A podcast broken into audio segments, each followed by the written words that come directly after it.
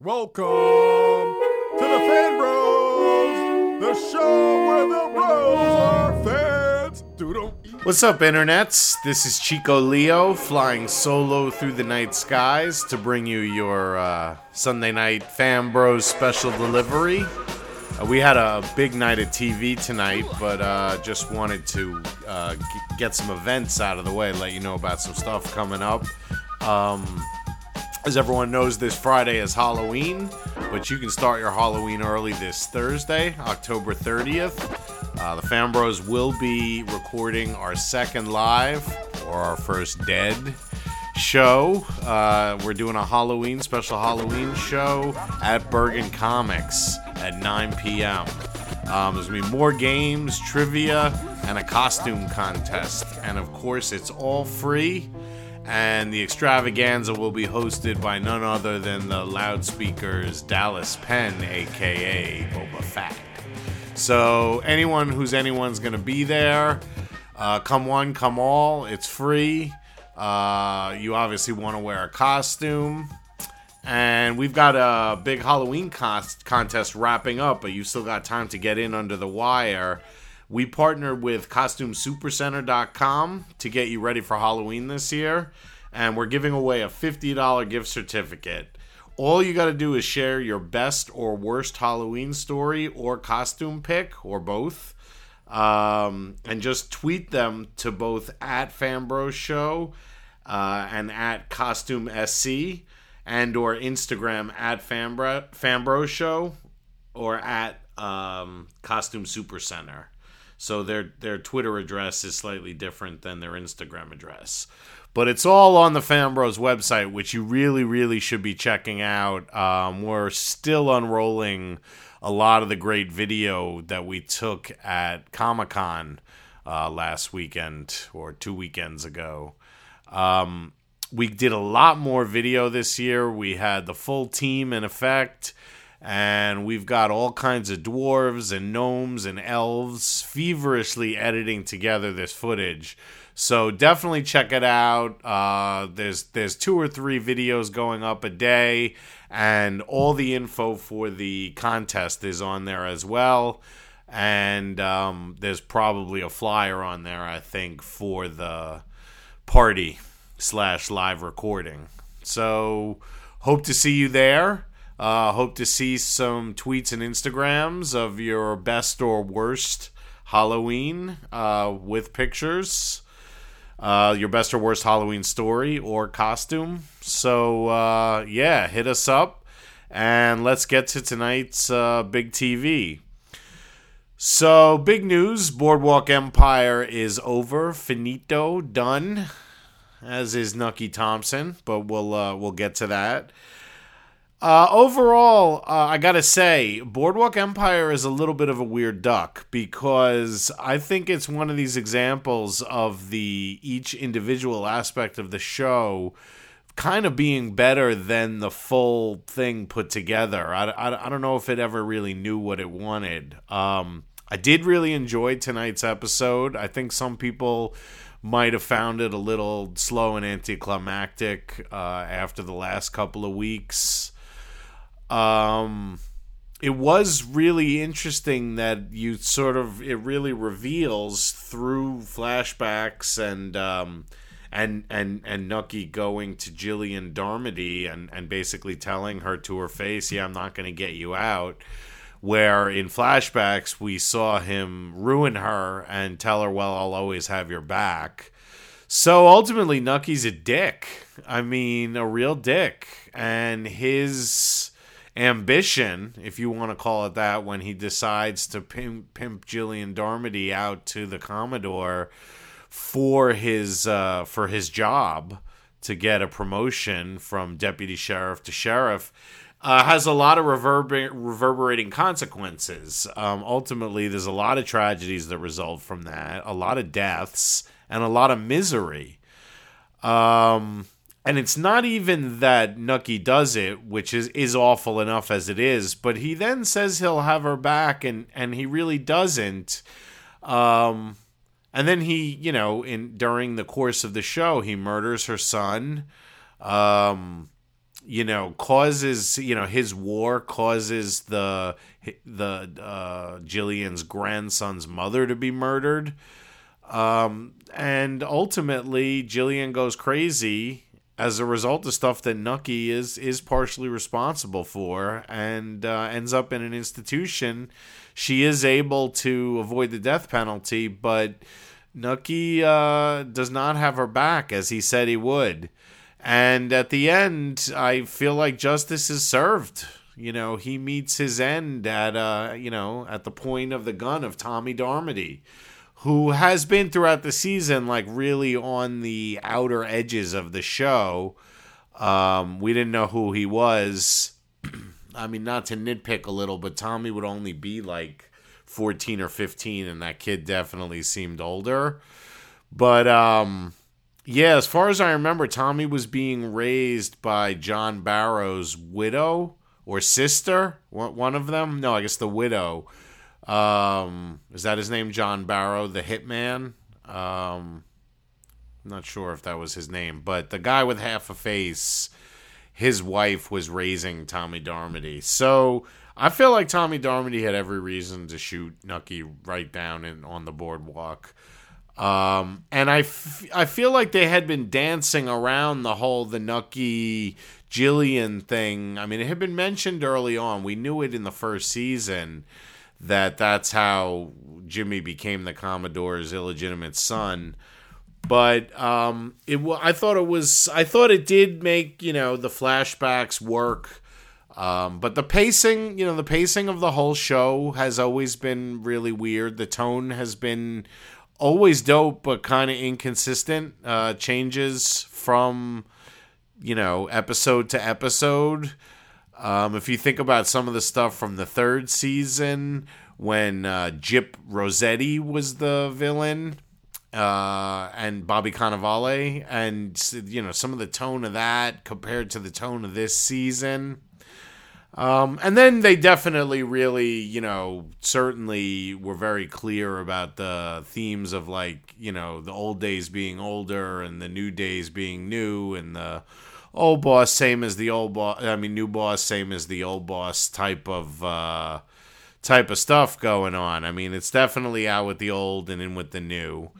And um, you know, there there's even that scene where Nucky is introduced to a very very early TV prototype on the boardwalk, uh, you know, signifying the future, and you know we get a sense of people being able to you know make bigger killings on the stock market than robbing the banks. Um, and and the other thing that I think is weird, and this points to some of the stuff that Kimson has said about the downside of of doing the his, historical stuff. I, I was really interested to see how maybe there were going to be parallels and things were going to be there was going to be more of a connection to the Nucky and Gillian and Jimmy and Boardwalk story and the Al Capone stuff and the even even the Charlie Luciano Meyer Lansky stuff, at the very end, it just didn't seem all that connected. And um, while it was very cool seeing Al Capone in his white suit, you can go online and see, look at pictures. That's him, and you can even see some of the poses. I mean, there's some famous shots of him going into the courthouse with in his white suit with his white hat, and um, you know, with all kinds of bravado, and then you know, getting convicted and going out the back of the courthouse to uh, straight to jail, where he died ten years later of syphilis, or maybe less than ten years. Um, it just didn't all it didn't come together so in that sense like kimson was right we were just sort of seeing a reenactment of things now if they'd been able to connect Charlie Luciano and Meyer Lansky starting up the commission and beginning, and you know, one of the engines that really, really did affect America and American popular culture for the next 25, 30 years, and a lot of political stuff as well.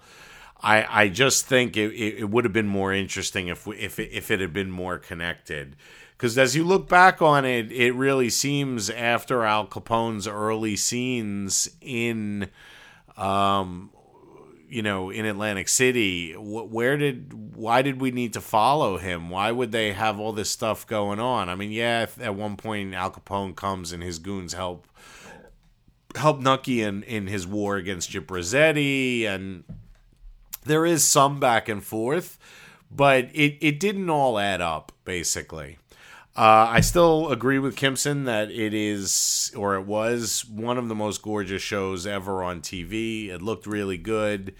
Uh, never really found its audience, but it certainly was a high pedigree show with really great directing, really great acting, and really good quality writing. Um, I just don't think that the whole came together on this show the way it did in something like Breaking Bad or you know, True Detective. I mean, it might not be fair to compare it to something that was just eight episodes, but it um it certainly ha- has a has a place high up. It's just not on the uh you know, it's barely an all-star, it's definitely not a superstar. So, or it's definitely an all-star and barely a Hall of Famer.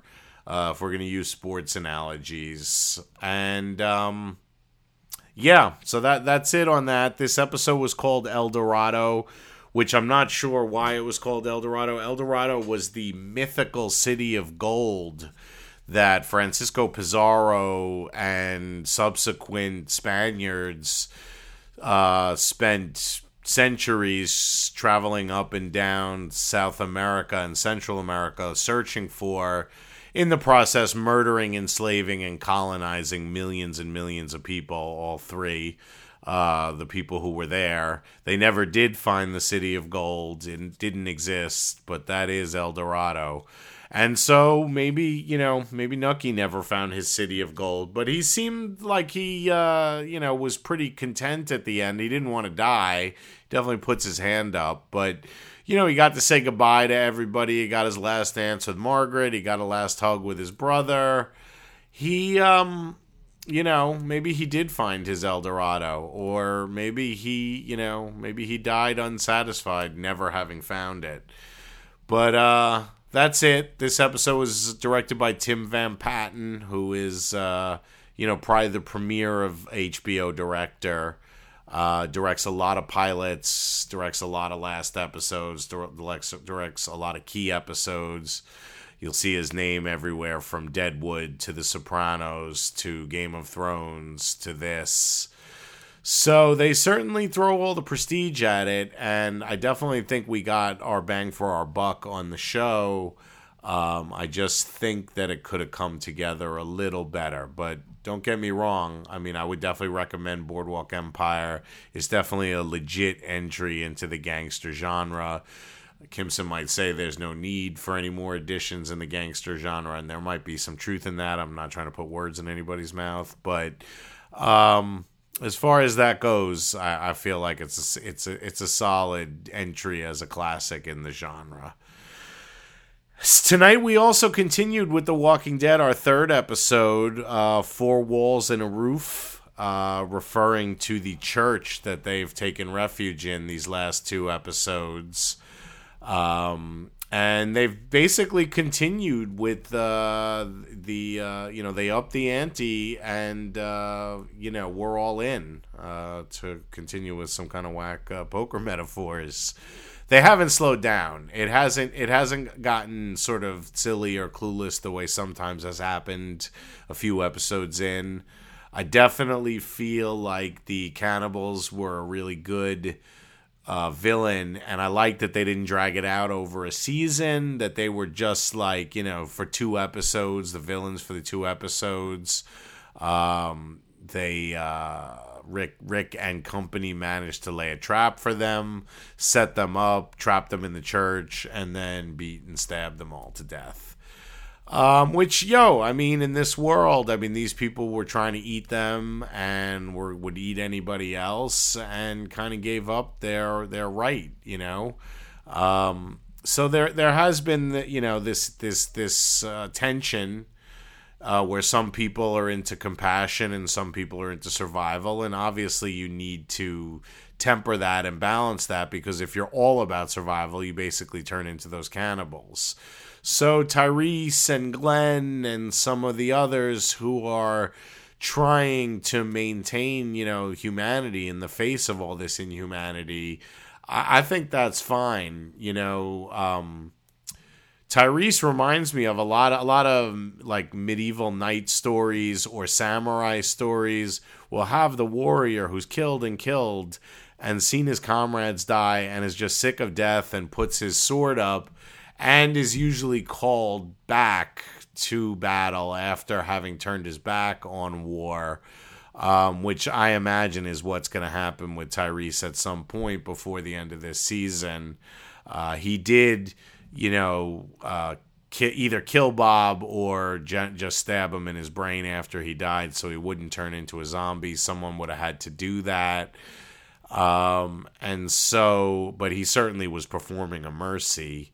And it would, you know, it obviously wouldn't have been dope for his sister to stab her own man in the head. So, um, and we got the big surprise at the end. Daryl shows up and he's got somebody with him. Uh, it will be kind of whack if it's Carol not be. I mean, I think Carol's dope, and I hope Carol returns. But they sort of set it up like it's some surprise person, and um, it looks like the next episode is going to be sort of like a, a flashback type thing where Daryl's explaining where he's been and what's up with Beth and yada yada yada.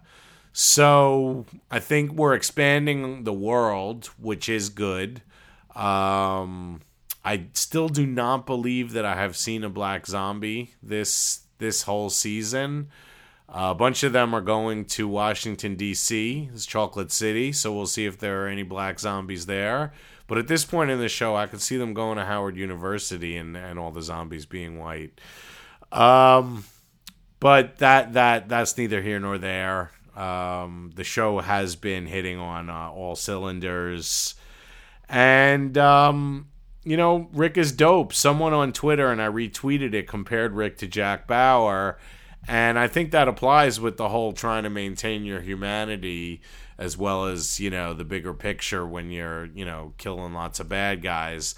And I think there there is a uh, there, there's a there's a singular badassness that Rick and Jack Bauer do, both share. So uh, kudos to whoever uh, tweeted that out. And um, so yeah, four four walls and a roof. That's all the church is when uh, when they when they do a mass murder in there, and the uh, the reverend or the preacher or the priest uh, kind of you know he says this is the Lord's house, and Maggie's like, nah, it's just four walls and a roof. I do want to say. Uh, I am confused because they keep saying that it's an Episcopalian church, but they show him with the rosary beads. And last episode, they showed them drinking communion wine, both of which I thought were just Catholic Church. But maybe the communion wine is is used in in Protestant uh, religions as well. So I didn't know. On the one hand, it, it seemed like he was a Catholic priest, and then on the other hand, they, you know, it's clear there's a sign outside that it's Episcopalian church. Um, and they also refer to him as a priest, which you don't have Episcopalian priests, I didn't think, but maybe you do. Um, so yeah, he seems to be the Seth Gilliam character seems to still be alive. Um, I was wrong last week. I didn't think Bob had in fact been bitten, but he was. He was tainted meat and uh, had no problem telling Gareth and uh, other cannibals uh, that much but uh, I was right. I, I sort of did think that the guy had locked himself in and then didn't save the people while they were getting eaten by zombies. Um, other than that, it's not clear if he's a bigger villain than that or if he's just going to be, at this point, he's sort of almost like his own version of Joe Pesci in the Lethal Weapon movies in the sense that he's he doesn't seem to be of much use. And um, so I don't know. I also was surprised. I was almost expecting when Maggie and Glenn went off with, um, is it Abraham and his crew? I almost expected like them to come back, they having killed them and brought the bus back. So again, I haven't I haven't read the comics, but I was surprised that they just went off that way. Um, I understand that it was a bargain that it was necessary for them to convince the other three to stay so they could beat the cannibals. But um, yeah, I mean, I, I can't complain because splitting everybody up sort of did work well last season. Um, and for all we know, they could get turned back or, you know, captured by somebody and then Rick and Carol have to go save them. Uh, you know, who knows? Um, so, uh, yeah, that's it for tonight. Don't forget um, Thursday, October 30th, Bergen Comics, 9 p.m.